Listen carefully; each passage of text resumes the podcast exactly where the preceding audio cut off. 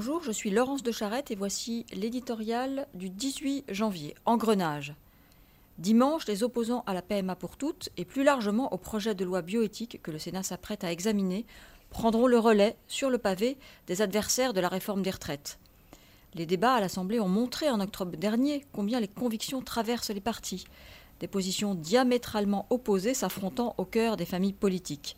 Les sondeurs ont également diagnostiqué une forme d'incertitude dans l'opinion, dont les positions fluctuent selon la manière dont les enjeux sont posés. Pourtant, malgré cela, malgré la gravité du sujet, ses résonances intimes et politiques si profondes, ses enjeux anthropologiques, il est étrangement tenu pour acquis de considérer que la raison n'habiterait qu'un seul camp, celui des progressistes. Par un habile subterfuge, au nom de l'égalité des droits, les exigences individuelles ont été décrétées mesure du bien commun, au détriment de la définition même de ce qui fait notre humanité. C'est ainsi, sur le mode de l'évidence, maquillé en simple formalité ou en nécessité que s'imposent en cascade, et c'est précisément ce que dénoncent les manifestants, des changements qui, en réalité, bouleversent la vision de l'homme et son avenir.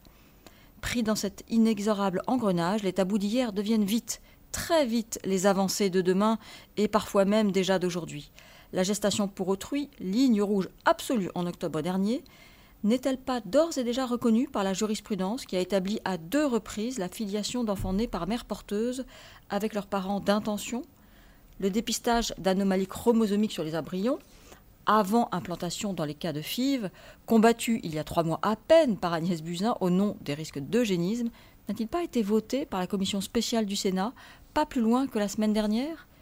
Les établissements privés n'ont-ils pas été autorisés à conserver les ovocytes Une idée qui, à l'automne dernier encore, donnait le vertige, disait-il à certains élus? Marchandisation du corps, chosification de l'enfant, est-ce cela la liberté à laquelle on voudrait nous conduire? À moins que le monde moderne, pris à son propre piège matérialiste, ne confonde aujourd'hui sa libération avec cette victoire des puissances de l'argent et des intérêts particuliers que dénonce Sylviane Agazinski.